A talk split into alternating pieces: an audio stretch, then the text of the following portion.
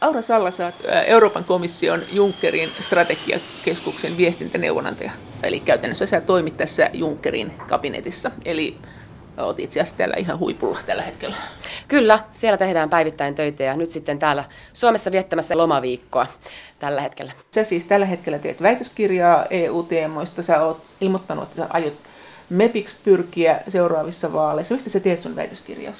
Miten EU-poliittisesta strategiasta artikkeli väitöskirjaa tällä hetkellä. Ja, ja mulle tarjottiin itse asiassa vielä sen lisäksi tuolta Pariisin talousyliopistosta apulaisprofessorin paikkaa, että varmaan tuun tekemään myös u- uusista teemoista, eli kiertotaloudesta ja, ja sitten ä, talouskriisistä ja tämän kaltaista aiheista, mitkä on ollut isoja teemoja Euroopan unionissa viime vuosina, tulee olemaan seuraavana vuosina, niin haluan tutkia nimenomaan tällaista perspektiivistä sitten Euroopan tulevaisuutta. Mitä se tarkoittaa käytännössä, jos aloitetaan siitä viestinnästä? Paljon sä saat viestiä, mitä sä et saa viestiä? Välillä tuntuu, että komissio on niin kuin pörssiyhtiö, että sieltä ei kertakaikkisesti saa mitään ulos. Meillä on käytännössä tämmöinen spokesperson service, eli tiedottajapalvelu komissiolla, ketkä saavat puhua komissaarien puolesta ja tiettyjen politiikan alojen puolesta. Mutta sitten meidän oma strategiayksikkö lähtee vähän haastamaan tätä. Ja silloin kun mut kutsuttiin tähän tehtävään vuosi sitten, niin minä sanoin ihan suoraan tälle meidän puheenjohtajan kabinettipäällikölle, joka mut tähän tehtävään pyysi, että minä haluan vähän enemmän vapautta siitä, että minä saan kertoa suoraan ihmisille, mitä se tarkoittaa, mitä komissio tekee, mitä Euroopan unioni tekee, mitä me halutaan unionin tulevaisuudelta. Ja se, että minä voin puhua Aura Sallana, enkä ainoastaan komission äänellä, Toki aina sanoin, että tämä on mun henkilökohtainen mielipide. Jos on, niin. Jos on, Joo. mutta se on, niin se, sy- se on ainoa keino, millä me saadaan herätettyä sitä aitoa keskustelua.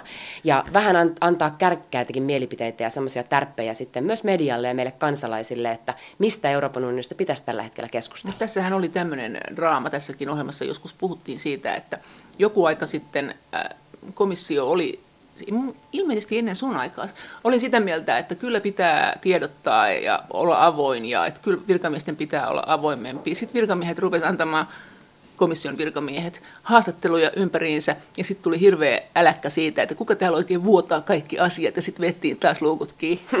Joo, mutta tämä ei ollut minun aikaa. Tämä Juncker on aika paljon muuttanut tätäkin, tätäkin mentaliteettia ja jo komissaaria on marstettu en, yhä enemmän itseään tuonne podiumille joka päivä kertomaan, että mitä komissio tällä hetkellä tekee. Että se ei ole pelkästään tiedottajat, ketkä sitä tekee. Ja sen, minkä sanoisin, että lopettaisin sen tiedottamisesta puhumisen. Eli kyllä komission pitää pystyä myös keskustelemaan ja käydä, käymään sitä vuorovaikutteista keskustelua.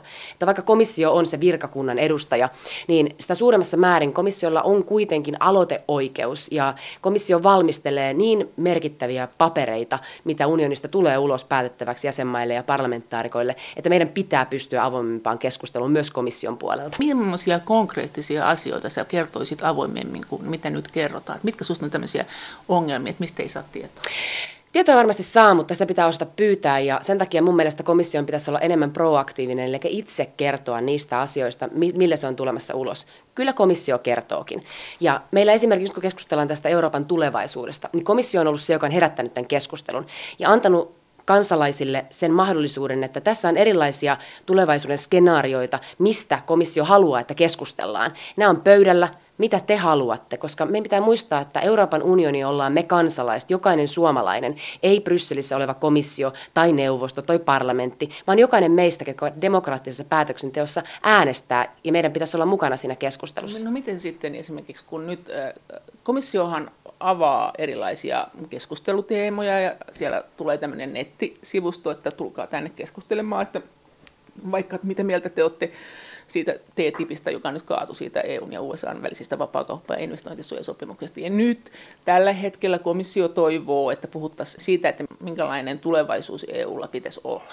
No, jos ajatellaan tämmöistä perusosallistavuusmallia, niin sen, sitähän pitäisi tämä homma hoitaa niin, että joo, komissio kysyy, sitten komissio kertoo meille, että mitä mieltä ihmiset on ollut. Ja sitten komissio kertoisi meille, että miten nämä mielipiteet on vaikuttanut. Mutta tällä hetkellähän se on näin, että voithan se mennä vaikka kertoon sinne, että mulla olisi tämmöinen maailmoja kaatava idea siitä, että miten maatalouspolitiikka pitää hoitaa vaikka, sit kun siitä ehkä keskustellaan joskus mutta en koskaan tiedä, jos mä oon tavallinen kansalainen, että siis lukiko tätä edes kukaan. Nyt täytyy sanoa, että ensinnäkin TTIP ei ole missään nimessä kuollut. TTIPia valmistellaan edelleen virkamiestasolla ja se, että mihin se poliittisesti tulee menemään, niin se jää nähtäväksi, mutta se ei missään tapauksessa ole tällä hetkellä kuollut ja kuopattu. Ja se on semmoinen vapaakauppasopimus, minkä Eurooppa tulee tarvitsemaan ja myös Yhdysvallat tulee tarvitsemaan. Sä, että sen jälkeen, kun Trumpin kausi on ohi, niin se viimeistään lämmitetään uudestaan? Ja tarkoitan, että siinä vaiheessa, kun poliittinen aika on sille kypsä, on se sitten Trumpin aikaan tai Trumpin jälkeen, mutta Kyllä se etenee ja mulla on, mulla on vahva usko siihen, että joku päivä vielä nähdään vapakauppasopimus näiden mantereiden välillä. Mutta miten nämä kyselyt? Mihin te haluatte tämmöisiä substanssikysymyksiä? Esimerkiksi mihin suuntaan EUta on kehitettävä? Teillä oli ne viisi ideaa siitä, että mihin suuntaan ne pitää kehittää, jos nyt jollakin kansalaisella on vaikka seitsemän ideaa lisää, tai ehkä yksikin hyvä idea, tai joku näistä, niin milloin hän saa tietää sen, että miten hänen, tämä, hänen ajatustyönsä niin kuin vaikutti mihinkään? Siinä kohtaa, kun se politiikkaesitys tulee ulos, koska se on kaikista tärkeintä, että se vaikuttaa konkreettisesti politiikkaesityksiin, ei niin, että me annetaan yhteenvetoa, mitä kansalaiset on sanonut, jos se vaikuta siihen itse politiikkaan.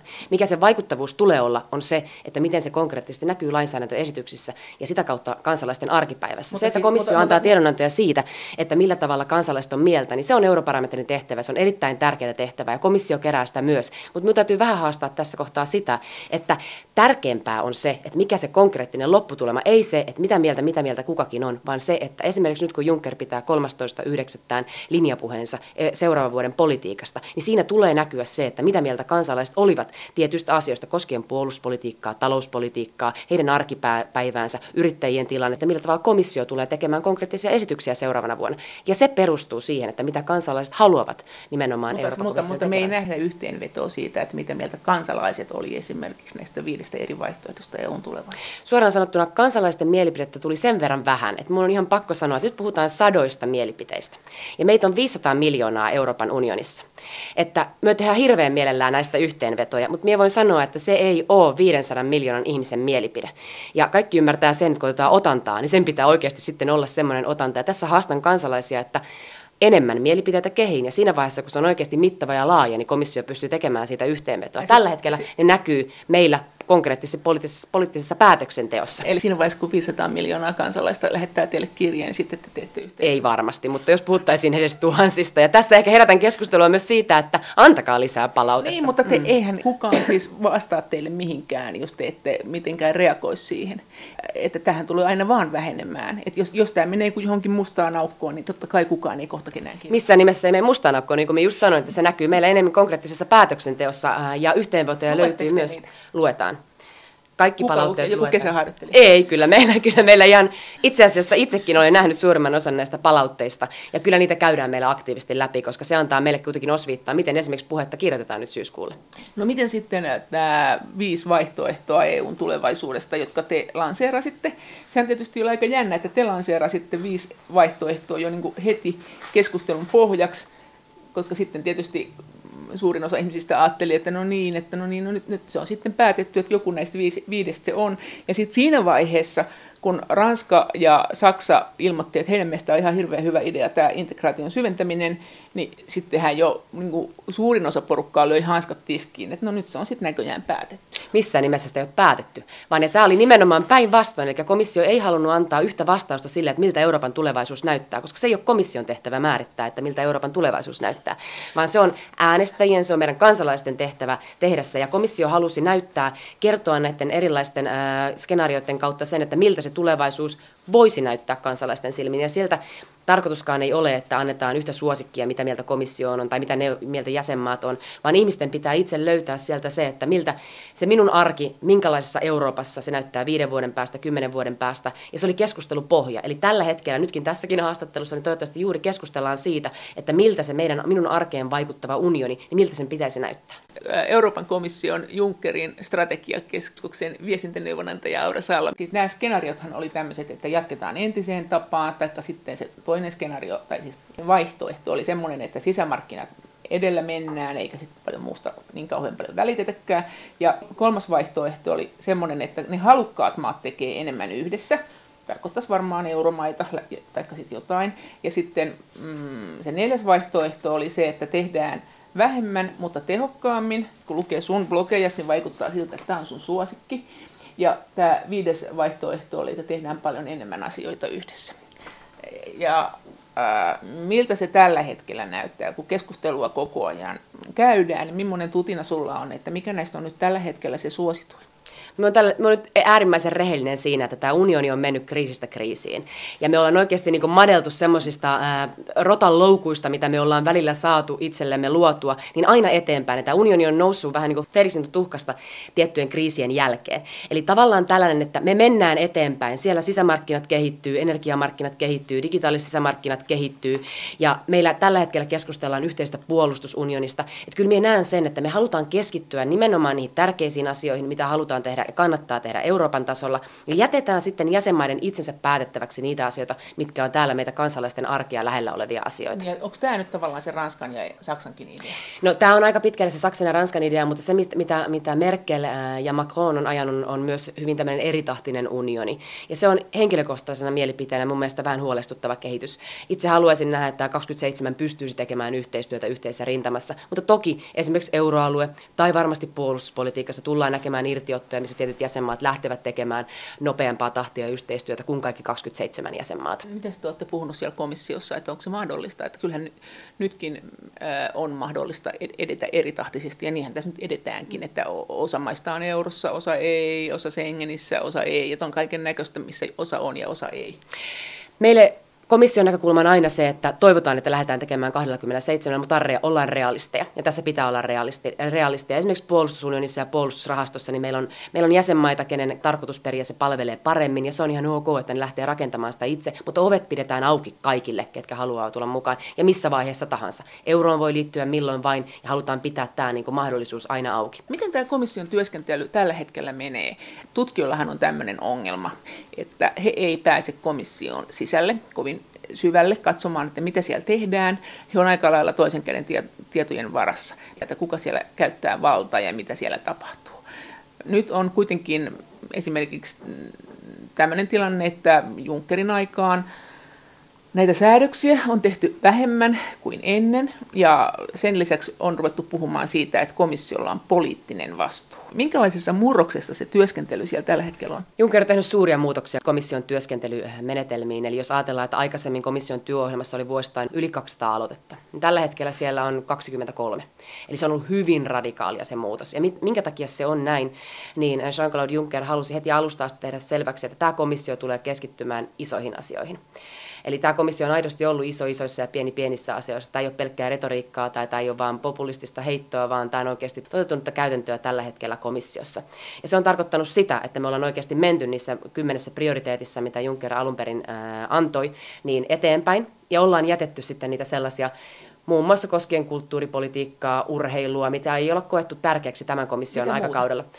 Sieltä löytyy myös No koulutuspolitiikkahan on jäsenmaiden hallussa Joo. ja me ollaan haluttu siinäkin panostaa aidosti niihin asioihin, mitä tällä hetkellä pystytään sillä taklaamaan. Eli ollaan lähdetty myös Erasmus Plusassa yhdessä tämmöisessä parhaimmista lippulaiva-hankkeista, mitä EUlla koskaan on ollut, niin panostamaan korkeakouluopiskelijoiden lisäksi myös ammattiopiskelijoihin ja toisen asteen opiskelijoihin. Eli näihin vaihtoihin, että esimerkiksi just tämä, että suomalainen voi mennä opiskelemaan putkimieheksi Puolaan, ainakin hetkeksi. Joo, ei pelkästään, vaan meillä on myös tämmöinen taitotakuu, eli ihmisen tarvii vaikka digitaalisia taitoja tai kieliopetusta, koulutusta, niin komissio tarjoaa ensimmäistä kolme kuukautta tämmöisen taitotakuun, että jos haluat lähteä sähkömiehenä Espanjaan, niin se, että sulla on mahdollisuus löytää se kielikoulutus, mahdollisuus tehdä oma digitaalinen CVnsä. Ja tästä puhutaan esimerkiksi Suomessa aivan liian vähän, koska nämä on konkreettisia asioita, mitkä koskee meidän jokaista kansalaista täällä.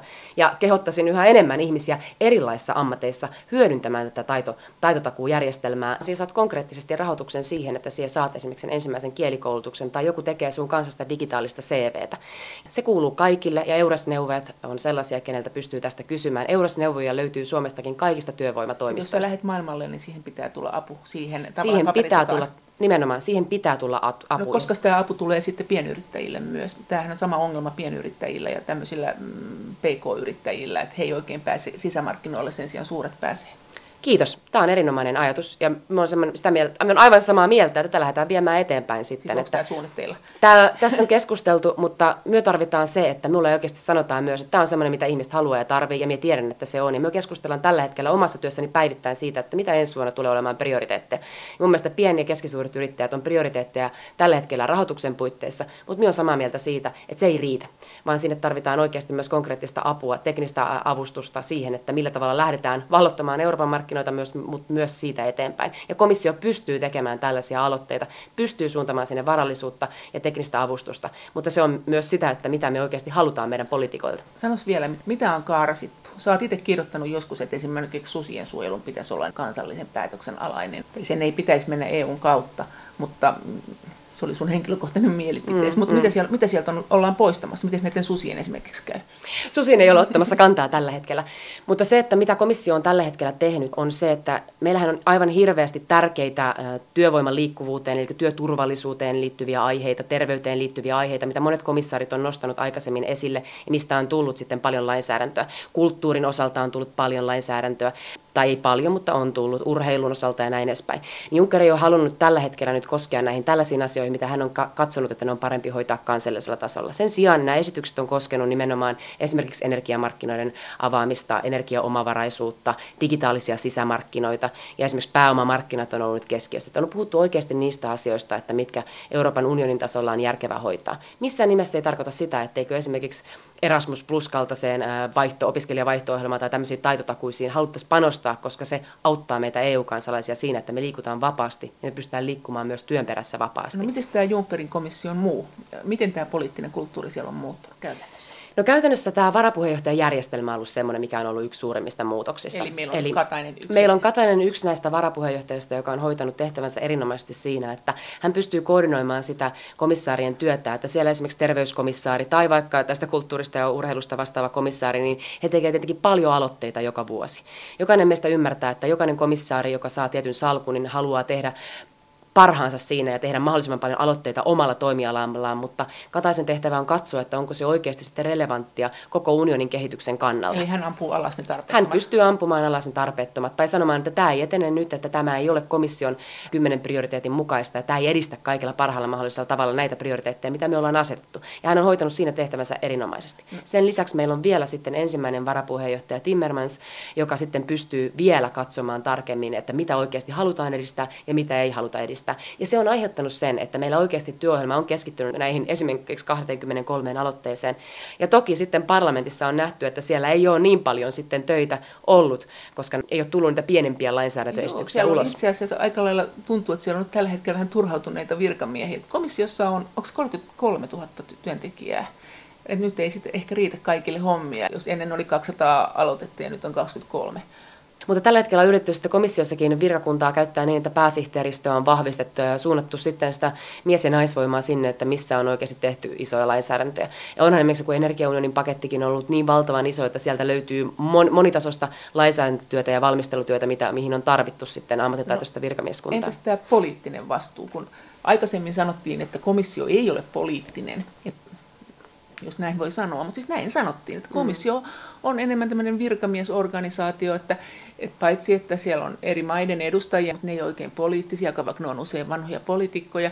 Nyt Juncker on EPP-läinen, niin kuin tietysti nyt neuvostossa ja parlamentissakin on EPP-vetoinen systeemi tällä hetkellä, eli tämä, johon kuuluu meillä kokoomus ja kuuluu aikoinaan kristillisdemokraatitkin silloin, kun heillä oli meppi, niin, tai silloin kun heillä on meppi, niin miten tämä näkyy? Mitä tämä, mitä tämä puhe tästä politiikasta vai, tarkoittaa? Miten se, miten se näkyy siellä työssä? No Juncker on nimenomaan korostanut että tämä on poliittinen komissio. Se tarkoittaa myös sitä, että nämä komissaarit pystyy puhumaan rohkeammin Euroopan tulevaisuudesta ja linjaamaan politiikkaa. Mutta eihän se niin mene, että sinä annat itsellesi oikeutuksen toimia poliittisesti. Monet komissaarit olivat ehdolla myös Euroopan parlamenttivaaleissa. Ja henkilökohtaisena mielipiteenä mun mielestä komissaarien tulisi olla ehdolla Euroopan parlamenttivaaleissa. Että meistä kaikista, me kaikki kansalaiset päästäisiin sitten antamaan äänemme niille tulevaisuuden tulevaisuuden päättäjille, ketkä oikeasti linjaa isoja asioita Euroopan tulevaisuudesta myös komission puolella. Ja se antaa sitten sen demokraattisen oikeutuksen myös toimia sillä. Ja tämä meidän kärkiehdokas äh, kamppailu, mikä viimeksi nähtiin nyt ensimmäistä kertaa, eli nämä puolueet, Eurooppa-tason puolueet asettavat oman kärkiehdokkaansa komission puheenjohtajan tehtävään, jos heidän puolueensa on sitten vaalien jälkeen suurin, eli eurovaalien jälkeen suurin, niin tämä keskustelu varmasti käydään taas tuossa ensi vuoden puolella. No, mitä se että... tarkoittaa silti se poliittinen vastuu? Miten se, miten se vastuu tarkoittaa? Tarkoittaako se, siis miten se voi tarkoittaa, että ei, ei kai komissaarit ero, jos he on jotenkin tehnyt sellaisia päätöksiä, että vaikka eurobarometri näyttäisi, että kansalaiset ei nyt tykkää tästä. Miten se on se poliittinen vastuu komissiossa? Komissio on vastuussa parlamentille. Eli, Eli se poliittinen vastuu. Ja Kyllä. komissio on avoimen poliittinen, joka tarkoittaa siis nyt mitä? Miten se eroaa entisestä? No se ei varmasti eroa, ainahan komissio on ollut vastuullinen parlamentille. Jokaisen komissaarin tulee saada kuulemisten kautta parlamentilta oikeutus omalle työlleen. Ja mikäli parlamentti ei katso, että komissio toimii oikein, niin totta kai silloin se vastuullisuus tulee siinä kohtaa esiin myös poliittisesti. Ja sitten se, missä se näkyy se poliittisuus ehkä enemmänkin on vielä se, että tällä hetkellä komissaarit on hyvin vahvasti omissa ryhmissään. Ainahan he ovat edustaneet siis tiettyjä poliittisia ryhmiä, totta kai. Mutta monet komissaarit myös kokee sen, että he on yhä enemmän yhteydessä omiin poliittisiin ryhmiin parlamentissa, mikä tuo tietenkin sitä poliittisuutta ja poliittista vastuuta siihen omaan työhönsä, koska he haluavat sieltä sitten oikeutuksen omille aloitteilleen ja niille lainsäädännöille, mitä komissio haluaa viedä eteenpäin. Mikään aloitehan ei etene, mikään lainsäädäntöesityshän ei etene, ellei sille saada neuvoston ja parlamentin hyväksyntää isoissa asioissa. Eli se on enemmän nyt alkaa olla tämmöinen hallitus-eduskuntakuvio. No, näistä voi varmasti kuvailla, mutta sitähän se ei vielä täysin, ole, niin, täysin ole, mutta siihen suuntaan varmasti ollaan menossa.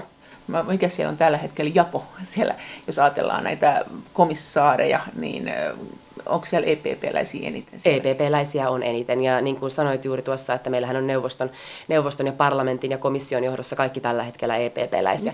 Euroopan komission Junckerin strategiakeskuksen viestintäneuvonantaja Aura Salma. Sä oot itse kokoomuslainen, niin on se tietenkin, oot mukana tässä pelissä, vaikka oletkin nyt virkamiehen roolissa, mutta miten sä kuvaisit tätä poliittista vääntöä esimerkiksi komission sisällä. Siellä on nyt EPP johdossa, mutta jos ei olisi, niin mit, miten ne painopisteet siellä muuttuisi? Jos olisi vaikka sosiaalidemokraatit, joka on iso ryhmä, tai ALDE, joka on siinä heti kanssa iso ryhmä, jos nyt näistä joku tai sitten joku muu, niin mm. millaisia vaihtoehtoja? No, tällä hetkellä esimerkiksi Junckerin äh, selkeänä prioriteettina on ollut talousunionin kehittäminen, äh, pääomamarkkinaunionin kehittäminen ja näin edelleen. Ja mitä sitten puhun paljon noiden myös tietenkin meidän sosiaalidemokraattisten puolelta edustavien komissaarien ja heidän kabinettiensa kanssa, niin kyllä siellä sitten enemmän tämmöiset tietyt sosiaaliset arvot näkyy ja ehkä semmoinen niin kuin sosiaalipolitiikan kehittäminen myös unionin tasolla, mikä ei ehkä itselle ole sitten niin prioriteetti. Ja esimerkiksi hyvänä esimerkkinä meidän terveyskomissaari, joka haluaisi ajaa tällaista yhteistä eurooppalaista terveyskorttijärjestelmää tai muuta mahdollisuutta. Nämä on tietenkin sellaisia poliittisia päänavauksia, mitä esimerkiksi he ovat tehneet. Ne eivät johda tällä hetkellä selvästi mihinkään, mutta niitä on mielenkiintoista ja niitä on hyvä seurata, koska mitä enemmän niitä seuraa, niin ymmärtää myös sitä, että mikä se eroavaisuus mahdollisesti voisi olla. Komissio on määrittänyt itselleen linjan ja tällä hetkellä se on se, minkä Jean-Claude Juncker on 2014 määrittänyt. Mutta taustakeskustelujen myötä, ja näähän on sellaisia asioita, että musta on esimerkiksi kiva tällä hetkellä, että minä pääsen sullekin näitä tässä kertomaan, koska eihän sitä mitenkään muuten saa kuin sillä, että me käydään tämän kaltaista keskustelua. Kaikkea ei tietenkään voi kertoa julkisuuteen. Ne on keskusteluja, mitä käydään kahvipöydissä ja, ja siellä sitten käytävillä, mutta ne on mielenkiintoisia keskusteluja. Ne on niitä keskusteluja, mitä kansalaisten olisi oikea, oikeus ja kohtuus myös saada tietää yhä enemmän. No sanois nyt joku juttu, mikä kansalaisen pitäisi tietää, esimerkiksi mitä se ei saa tietää. Mie sanoin, että etkö saisi tietää, koska nämä keskusteluthan on, siitä myös pitää aina muistaa se ero, että, että sitten kun tehdään otsikoita siitä, että komissio on tätä mieltä, niin myös komissio ei ole niitä asioita mieltä, vaan se keskustelu käydään täysin luottamuksellisesti ihmisten kesken siitä, että mitä se voisi olla, jos vaikka seuraava, seuraavaa komissio vetää, vetää sosiaalidemokraattinen puheenjohtaja, eikä se tarkoita, että siellä tehdään sitten suuria sosiaalipoliittisia ratkaisuja, ei missään nimessä, on hyvin mustavalkoisesti nyt kärjestetty, mutta se, että ihmiset, ketkä ajattelee poliittisesti eri tavalla, niin heillä on myös oikeus käydä sitä keskustelua no, jo tässä vaiheessa. Mitkä on tällä hetkellä ne suurimmat kiistat, mitä komission sisällä käydään? No komissiossa ei tällä hetkellä varsinaisesti suuria kiistoja varma, varmastikaan ole. Mutta varmaan, varmaan niin kuin nyt puhutaan esimerkiksi tuosta puolustuspolitiikasta, että kuinka pitkälle ollaan valmiita menemään yhteisessä puolustuksessa, kuinka sitovaa se esimerkiksi olisi puolustusrahastossa sen suuruudesta ja näin edespäin. En voi sanoa, että siitä on mitään suuria kiistoja, mutta keskusteluja siitä, että, että mihin halutaan esimerkiksi EUn budjettivaroja seuraavaksi suunnata, niin nämä on sellaisia asioita, mitä tällä hetkellä keskustellaan. Ja budjetti tulee olemaan varmasti vaikea kaiken kaikkiaan sitten rakentaa kaikille, kaikille mieleiseksi. Palataan tuohon budjettiin vielä, mutta komissio on tällä hetkellä, haluaisiko se lisää keskinäistä vastuuta, tulisiko ne turvatakuut? Ja, no mutta me, me pitää ensinnäkin käydä läpi se, että millä tavalla me tällä hetkellä rakennetaan meidän puolustus. Meistä kuitenkin suurin kaksi kolmasosaa maista kuuluu NATOon tällä hetkellä ja sille pohjalle totta kai Euroopan yhteistä puolustusta rakennetaan. Mutta keskustelu tulee käydä siitä, että mitä tämä artikla 42.7, eli kuuluisa artikla siitä, että nyt jos vaikka Virossa tapahtuu jonkunnäköinen konflikti, niin onko Suomi velvollinen lähtemään puolustamaan Viroa? Näinhän tällä hetkellä ei ole, mutta artiklaa voidaan tulkita niin, että Suomen tulisi kaikilla mahdollisilla keinoin auttaa Mutta muita Euroopan maita. tarkoittaa suomeksi kyllä tällä hetkellä sitä, että sinne voi vaikka lähettää suklaarasian ja sanoa, että me ollaan autettu. Että sitä ei kukaan ulkopuolinen pysty määrittelemään, mitä sun pitää antaa. Näiden jäsenmaiden täytyy käydä siinä vaiheessa se keskustelu, että mitä sinne lähdetään. Siinä artiklassa lukee tällä hetkellä, että kaikin mahdollisin keinoin. Eli toki se suklaarasia ei ehkä siinä vaiheessa ole se Suomen kaikin mahdollisin keinoin, mutta toki jäsenmaiden tulee siinä vaiheessa, kun sen konflikti on päällä, niin käydä se keskustelu, että ollaanko valmiita lähtemään ja millä kapasiteeteilla ja millä voimalla ollaan valmiita lähtemään. Me on itse sanonut aina sen, että, että suomalaisena sotilaana myös valmis puolustamaan Liettua rajaa ihan milloin vaan sen takia, että mulle se on Euroopan raja. Mutta totta kai tämä nyt on aika karrikoiden, mutta se, että kyllä minä näen, että Suomen pitää myös nähdä Euroopan muiden maiden raja tärkeänä siinä mielessä, että se on, Euroopan raja on Suomen raja ja sen on oltava turvallinen kautta linjan. Entä sitten tämä, kun komissio antaa tätä talousohjausta? Sitähän on tässä ohjelmassa kanssa usein puhuttu, että on se nyt merkillistä, että maat, jotka vuodesta toiseen rikkoo näitä sääntöjä, esimerkiksi Ranska, Espanja, niin ei ne saa sieltä mitään niitä huomautuksia, mitä ne voisi saada. Ja sitten kuitenkin jotakin ihme nillitystä kuuluu niin suomentavasta hoitaa talouttaansa tai Kyllä komissio antaa kaikille jäsenmaille aivan samalla tavalla. Tama, tava, ei samalla anna niitä sakkoja, mitä se voisi antaa.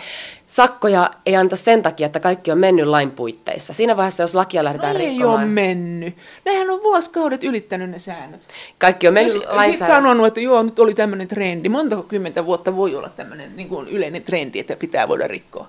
Minä olen samaa mieltä siitä, että tietyssä vaiheessa niin tietyt sanktiot, esimerkiksi vaikka rakennerahojen, sosiaalirahojen jäädyttäminen täytyy ottaa käytäntöön. Ja sitä komissio on myös monesti Mutta se, mut se budjetin ylittäminen talousohjauksessa. Kyllä, mutta tässä nimenomaan ne sanktiot, mitä komissio voisi asettaa, olisi nimenomaan esimerkiksi näiden kohesiorahojen jäädyttäminen no, Ranskan miten, osalta. Miten, mieltä komissiossa, miten komissiossa keskustellaan näistä asioista? Tässähän on myös se ongelma, että sitten kun komissio antaa näitä suosituksia, neuvosto tosin on siinä mukana, niin ne yhtäkkiä hurisee sellaisille alueille, jotka millään lailla kuulu niin kuin EUlle, kuten sosiaalipolitiikkaa. Ja täällä on liian alhainen eläkeikä tai jotain minkälainen äh, tilanne se on, kun näitä ruvetaan antamaan komissiossa näitä ohjeita? Silloinhan on koko komissio paikalla, että onko se kuinka riitasa ja kuinka paljon siinä mennään sellaisille alueille, jotka ei sinänsä kuulu komission niin kuin, tai EU-politiikkaan? Minä en voisi olla enempää samaa mieltä sinun kanssa siitä, että useasti kun puhutaan unionin politiikasta, niin halutaan enemmän sosiaalista Eurooppaa ja halutaan enemmän koulutuspolitiikkaa. Mutta kun minä kysyt, mitä se tarkoittaa?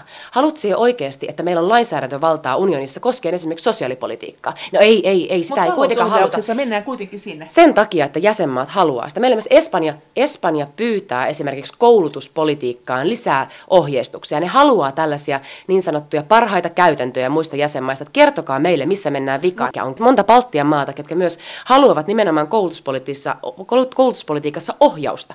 Minä annan esimerkin Liettuasta, jossa opettajien keski-ikä on 60. Se on yli 60. Näissä maissa ollaan aidosti huolissaan siitä, että miten me saadaan samanlainen koulutusjärjestelmä, miten opettajia tultaisiin arvostamaan. Ja näitä oikeasti pyydetään jäsenmaiden toimesta. Ja komissio enemmän kuin mielellään jakaa parhaita käytäntöjä, koska sillä me saadaan myös nostettua näitä maita Mutta ei, mut ei tässä ole tuosta kysymys. Totta kai ne saa suhata keskenään, mitä ne haluaa, mutta saako komissio mennä puuttumaan semmoiselle alueelle, joka sille ei kuulu?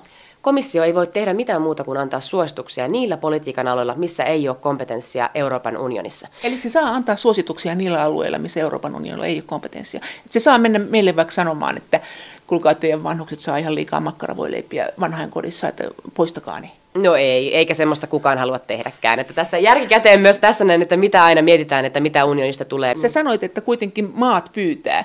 Onko näin, että maat pyytää kun hallitukset ei saa jotakin juttuja saa läpi, niin ne yhtäkkiä menee kipittämään salaa komission luoksi, että sanokaa te, että meidän pitää tehdä tällaisesti, että vaikka niin kuin sote tai kilpailuttaa lisää palveluita, niin sitten kun komissio sanoo näin, niin ha, ha, ha kukaan ei voi väittää, että me ollaan sitä haluttu, me vaan totellaan komissiota ja EU, EU-sahan me halutaan kaikki olla. Että onko tämmöinen kuvio? Siinä vaiheessa on hyvin vastuutonta politiikan tekemistä jäsenmaissa, jos mikäli näin on. Että Paljonko sitä paljon, on? Paljonhan sysätään vastuuta. Se, sekin on mielenkiintoista, että nähdään, että neuvoston kokouksissa ollaan yhtenäisiä, kun pääministerit siellä tietystä asioista päättää tai muut ministerit, ja sitten mennään kotimaahan ja sanotaan, että no kun EU sanoo, että näin tehdään. Nyt pitäisi muistaa, että EU on nimenomaan se ihminen, kuka siellä tulee kotiin ja näin sanoo, koska ei ole olemassa EU tuolla Brysselissä, vaan EU on jokaisessa jäsenmaassa, jokainen poliitikko, joka toimii, niin hän on EU. Niin siinä vaiheessa yksikään jäsenmaa ei voi sysätä vastuuta EUlle, koska se sysää silloin vastuun itselleen. Ei se voi, itse, eihän se noin mene, jos siellä on niin kuin enemmistöpäätös, voihan se olla, että se on hävinnyt sen äänestyksen. No suurimmassa osassa minä voin sanoa suoraan, että mun mielestä olisi ihan hyvä, että meillä olisi tietyssä kohtaa määräenemmistöpäätöksiä, mutta aika paljon meillä tehdään päätöksiä kuitenkin niin, että pitää olla yksimielinen päätöksenteko. Ja siinä mielessä voi sanoa oikeasti, että se vastuu on kansallisilla poliitikoilla. Tarkoitatko se, että siellä käydään tilailemassa niin kuin neuvostoltakin jotakin kannanottoja talousohjaukseen, mikä sopii sen hetkiselle hallitukselle? Onko tämmöistä? Ei, en minä näe, että näin on, eikä se missään nimessä ole iso ongelma. Totta kai meillä on tiettyjä jäsenmaita, emme ole naivi, me katsotaan hyvin, hyvin pragmaattisesti ja varsinkin nyt jo useamman vuoden komissiossa toimineena, niin mulla on kyllä karissut kaiken näköiset silmälasit tästä päästä. Että kyllähän me nähdään, mitä Puolassa tapahtuu ja mitä Unkarissa tapahtuu tällä hetkellä, että komissio ei missään nimessä ole sinisilmäinen, eikä näitä tulla katsomaan pitkään. Ja... No, minkä takia sitten Unkaria on katsottu näin pitkään ja nyt Puolaa katsotaan vähemmän aikaa? No se, että täytyy sanoa, ei missään nimessä, se ei ole poliittista ohjaavuutta, vaan se, että siinä vaiheessa kun puhutaan, että ei ole riippumatonta oikeuslaitosta, niin mennään semmoisille arvoalueille, mitä ei voida katsoa Euroopan unionissa. Toki myös Unkarissa olen samaa mieltä siitä, että ei missään nimessä saa katsoa myöskään no, sitä. Unkaria röykkyytetä Puolaa? Kyllä Unkariakin tullaan varmasti röykkyyttämään. Ja nyt on myös jäsenmaiden aika toimia tässä, että komissio, komissio odottaa sieltä kyllä tiukkaa ohjaavuutta, että mitä, mitä pystytään tekemään tässä tilanteessa, että neuvostonhan täytyy yksimielisesti päättää siitä esimerkiksi, että että viedäänkö puolelta äänioikeus.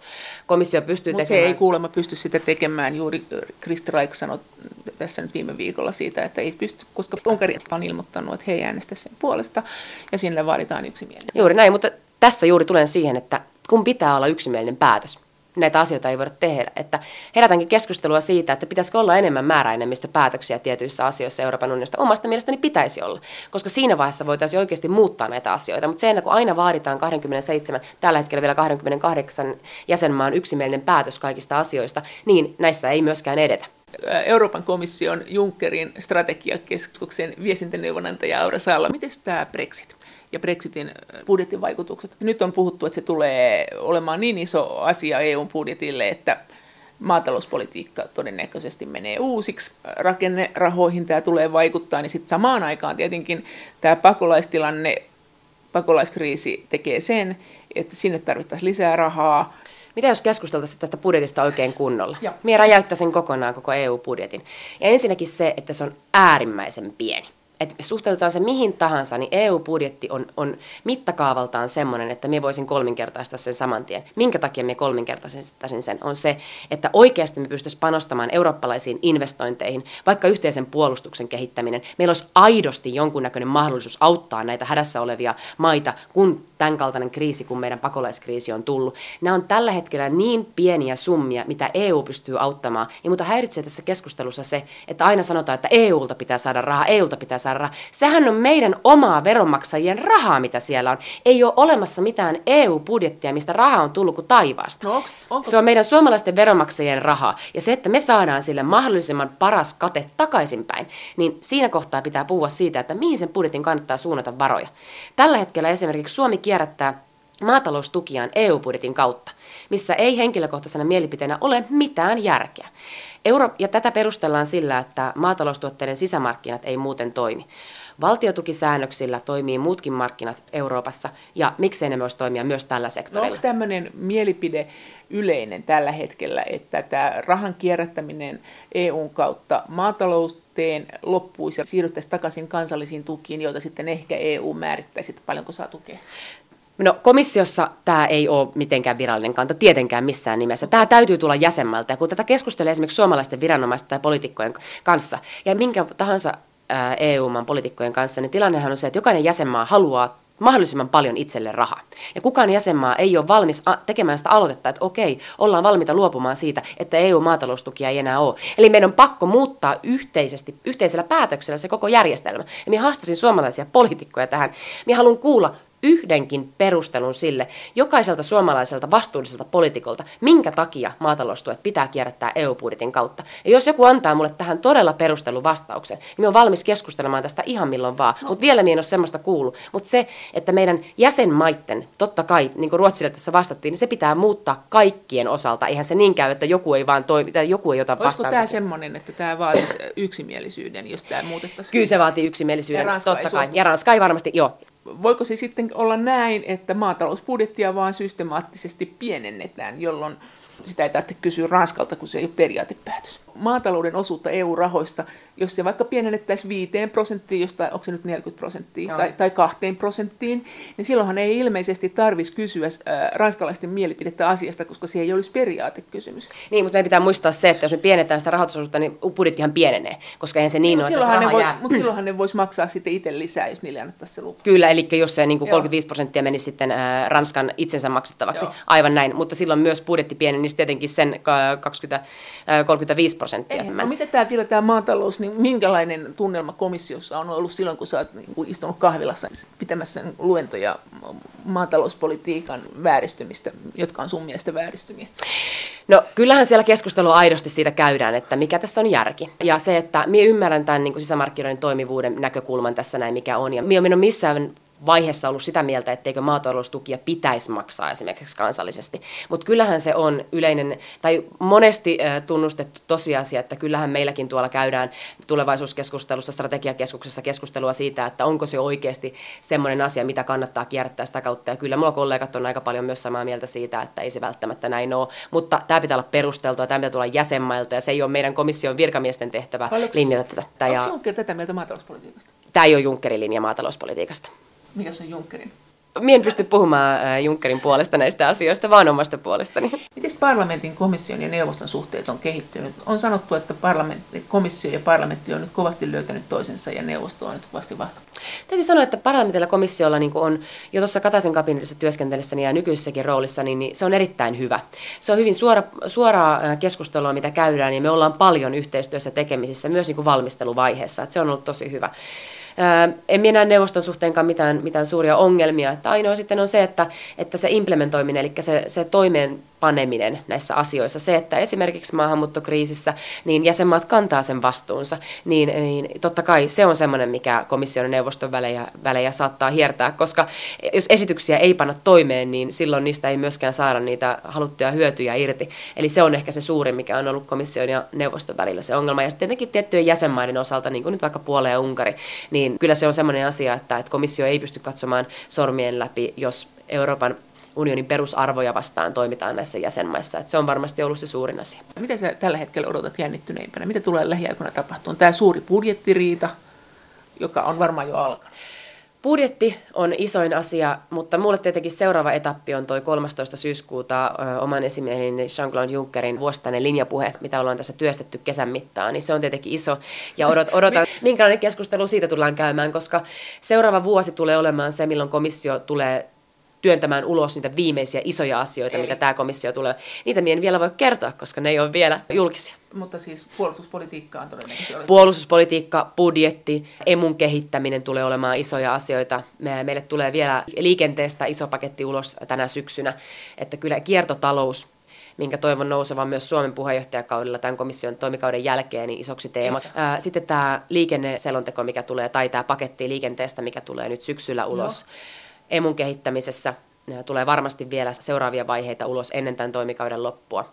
Nämä on varmaan niitä isoimpia. Ja miten tämä, mikä Macron näyttävästi lanseerasi, mutta tämä, mistä muutenkin on puhuttu, tämä euromaiden yhteinen budjetti, miten se etenee? No se ei tällä hetkellä komission valmistelussa ole, että tämä on Macronin poliittinen linjaus, että meillä ei tällä hetkellä valmistella olisiko, komissiotasolla. Olisiko komissio halukas tämmöisiä, luuletko, pitkällä tähtäimellä? Äh, varmasti pitkällä tähtäimellä, mitä katsotaan, mihin emussa halutaan mennä, niin varmasti jonkunnäköistä, äh, en usko euromaiden yhteiseen budjettiin, minä uskon siihen, että me pystytään kuitenkin, se on komission linja, että se on 27 jäsenmaan yhteinen budjetti, että se on niin komission linja tällä hetkellä, tulee varmasti olemaankin, mutta emme poissulje sitä, etteikö tämmöistäkin kehitystä, jos semmoinen poliittinen tahtotila tulee kansalaisilta esimerkiksi seuraavien vaalien jälkeen, niin sitten sitä varmasti keskustellaan uudestaan. No paljonko komission työhön vaikuttaa tämä Britannian lähtö siinä mielessä, että sieltä lähtee osa virkamiehiä, lähteekö, lähteekö sieltä siis virkamiehet lähtee rahoineen vai tuleeko siellä uusi kierros nyt sitten? Itse asiassa vakituiset virkamiehet saa jäädä. Eli ne, ketkä on, on nyt virkamieskilpailun läpi, niin he saavat jäädä komissiolle. Ja varmasti toivotaankin, että heistä monet jäävät myös kielipoliittisista syistä, että on hyvä olla näitä natiivia englanninpuhujia. Mutta komission rahat vähenee. Niin, mutta suhteessa, joo, ja totta kai sieltä Et lähtee joku näitä, lähtee sitten, mm, kyllä. Totta kai sieltä lähteekin, ja meidän pitää muistaa se, että heidän urakehityksensä ei enää ole tietenkään samanlainen varmasti kuin, että olisivat jäsenmaan edustajia siellä. Se Miten Junckerin henkilö sinänsä, että Junckeristahan on kuitenkin sanottu, että hänellä on henkilökohtaisia ongelmia, että hän on hyvin kiistanalainen persoona. Minä näen häntä millä tavalla kiistanalaisena persoonana. Hän on erinomainen esimies. Ja sitä, mitä minä arvostan ihan hirveästi hänessä, on se, että hän tekee todella sitä työtä, että hän ottaa puhelimen käteen ja soittaa unionin jäsenmaiden päämiehille. Ja ennen kuin lanseerattiin tätä strategiapaperiakin Euroopan tulevaisuudesta, niin hän oikeasti kävi sitä taustatyötä ja hän jatkuvasti oli puhelimessa ja kävi pitkiä keskusteluja pohjustaen sitä, että mitä oikeasti jäsenmaat haluavat Euroopan tulevaisuudelta.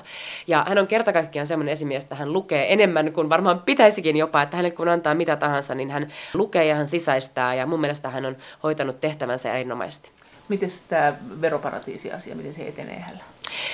Ei ole komissiolla oikeastaan tähän minkäännäköistä, että tähän en ota, en ota kantaa. Eli siis, veropar- eikö siis tämä veroparatiisien kitkentä, eikö komissio... Ai anteeksi, no joo, totta kai ilman muuta, että meillähän tämä on ihan niin kuin selkeää, että, että veroparatiisia Euroopan unionin alueella ei komissionkaan lähtökohdista tulee olla. Ja tämä on meidän aivan yksiselitteinen kanta, mutta, mutta Junckerin niin kuin entisen elämän poliittiset toimet ei tietenkään vaikuta komission kantoihin tai komission linjauksiin tässä asiassa. Mm. Euroopan komission Junckerin strategiakeskuksen viestintäneuvonantaja Aura Salla. Mitä me tiedetään tällä hetkellä jäsenmaista, kun, tästä, kun komissio teki tämän aloitteen tästä kehittä, EUn kehittämisestä, niin miten tämä menee tämä jako tällä hetkellä jäsenmaiden suhteen? Miten ne on sanonut? Suomihan sanoo, että me halutaan Eikö Suomi sanonut, että me halutaan sitä kahdella tavalla kehittyvää Eurooppaa ja me halutaan olla siellä ytimessä? Tämä oli ilmeisesti pääministeri Sipilän linja ja minä mielelläni kuulisin tästä enemmänkin, että mitä se hänelle sitten tarkoittaa, että missä ollaan valmiita menemään, onko se sitten puolustus ja talous, missä hän haluaa mennä kovempaa tahtia. Mä olen itse eri mieltä, mun mielestä meidän pitäisi pysyä yhteisessä rintamassa, mutta on toki realisti siitä, että, että tietyt jäsenmaat varmasti tulee tekemään nopeampia, nopeampia ratkaisuja yhteistyön etenemiseksi. Mutta kaiken kaikkiaan niin, niin yllättävän positiivinen. Tämä on, tämä on muuttunut aivan valtavasti siitä, että missä oltiin vaikka vuosi sitten, että miten Euroopan unioni nähdään nähdään. Viimeisemmän eurobarometrin mukaan, mikä just julkaistiin, niin 56 prosenttia eurooppalaista näkee Euroopan unionin positiivisesti. Eli se kehitys on ollut todella iso siitä, että millä tavalla unioni nähdään. Ja varmasti Macron on vaikuttanut, varmasti tämmöiset poliitti- poliittiset positiiviset uutiset Hollannista ja Ranskasta on vaikuttanut tähän yleiseen ilmapiiriin, mutta myös se, että oikeasti maailmanpoliittisena toimijana unioni on yhtenäisesti paljon vahvempi suhteessa meidän itänaapurin, suhteessa sitä, mitä tapahtuu Yhdysvalloissa, ja se vaikuttaa. Mutta miten menee jako puolueittain, maittain siitä, että mitä tiedetään tällä hetkellä siitä integraatiosta? Tällä hetkellä ALDE, äh, SND ja sitten EPP, eli suurimmat Joo. eurooppalaiset puolueet, niin kyllä se positiivinen henki siitä, että integraatiota kehitetään eteenpäin on... Olis, olisiko se tämä neljäs skenaario vai onko se tämä viides? Minä sanoisin, että se on tuo neljäs. Että, että, että kehitetään äh, enemmän jossakin, mutta ei kaikessa. Joo, ja sitten se, että minä uskon siihen, että me mennään jatkuvasti, tämä puksuttaa kuin juna eteenpäin, ja me mennään niillä tärkeillä aloilla eteenpäin, missä pitääkin mennä. Mutta se, mihin minä ottaisin tällä hetkellä kaikista eniten katsoisin, että ei vaan mennä väärissä asioissa eteenpäin, eikä niissä pienissä asioissa. Jos tulee tämmöinen tehdään vähemmän, mutta tehokkaammin, jos, jos poliittiset puolueet on tätä mieltä noin keskimäärin, niin onko näin, että tämä on myös ehkä se jäsenmaiden halu? Kyllä me näen, että tämä on jäsenmaiden halu totta kai, koska jäsenmaitahan, jäsenmaissahan on poli- samat poliittiset no, kuka, puolueet. No kuka vastustaa? Kyllä no Suomessa varmasti tällainen ää, populistinen maa? liike. Mulla ei ole yhtä maata, mikä vastustaa. Minä en usko, että meillä on yhtä maata, mikä vastustaa. Ja se, että meillä on tiettyä populistista liikennettä jossain nationalistisessa puolueessa Suomessa ja monissa muissa jäsenmaissa, mutta minä haluan nähdä, että miten ne kantaa vastuunsa sitten vaikeassa talouspoliittisessa tilanteessa. Ja esimerkiksi Suomessa on nähty, että hallitusvastuussa on vaikea olla ää, pelkän populismin voimalla. Ja tämä on semmoinen, mikä on aidosti tällä hetkellä nähtävissä, että Euroopassa luotetaan yhä enemmän vastuullisiin puolueisiin, perinteisiinkin puolueisiin, koska uskotaan, että ne pystyy hoitamaan vaikeassa taloustilanteessa tai turvallisuuspoliittisessa tilanteessa parhaiten oman työnsä. Mutta tämä talouspolitiikan muutos, IMF hän sätti EUta huonosta talouspolitiikasta, tai sätti OECDkin, vai sättikö? Tai sättiä molemmat jossain vaiheessa. Millainen keskustelu siinä käytiin komissiossa? Sanottiin komissiossa, että oho, nyt lähti kyllä lapasesta kiristäminen, oho, nyt kaikki haukkuu meitä, ei näytä hyvältä luvut, kuka tämän oikein ideoi, vai oliko se sille, että hm, hm, no joo, me vähän muutetaan.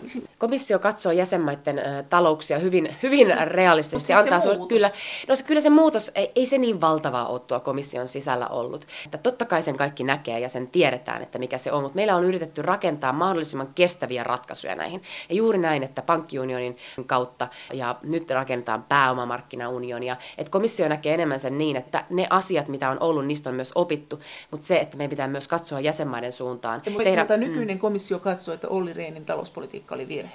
Ei missään nimessä näin. Ne tehtiin, kaikki ratkaisut, mitä eurokriisinkin aikaan tehtiin, niin meidän pitää muistaa, että ne tehdään aina tilanteessa. No olisi helppo tehdä, kun tälleen viisi vuotta, kymmenen vuotta jälkikäteen katsottaisiin niitä tilanteita, niin sitä on hirveän helppo mennä neuvomaan. Mutta se, kun siellä mietit siinä illalla ja yössä sitä, että mitä tulee tapahtumaan Euroopan taloudelle ja teet sen ratkaisun siinä, niin minä sanon, että ne poliittiset päätteet, jotka silloin toimivat, niin teki vaikeassa tilanteessa parhaat mahdolliset ratkaisut. Näin sanoi Euroopan komission Junckerin strategiakeskuksen viestintäneuvonantaja Aura Salla. Kiitos teille viesteistä ja kiitos erityisesti tällä kertaa teille, jotka olette jo jonkun aikaa ehdottaneet sitä, että Aura Sallaa pitäisi haastatella tässä ohjelmassa. Ja edelleen kaikki ehdotukset haastateltavista tai teemoista tai asioista, joita tässä ohjelmassa kannattaisi käsitellä. Ne ovat erittäin tervetulleita ja niitä voi lähettää sähköpostiosoitteeseen maija.elonheimo.yle.fi ja sen lisäksi me voimme keskustella kaikki yhdessä ohjelman lähetysaikaan näistä EU-asioista kanavan lähetysikkunassa.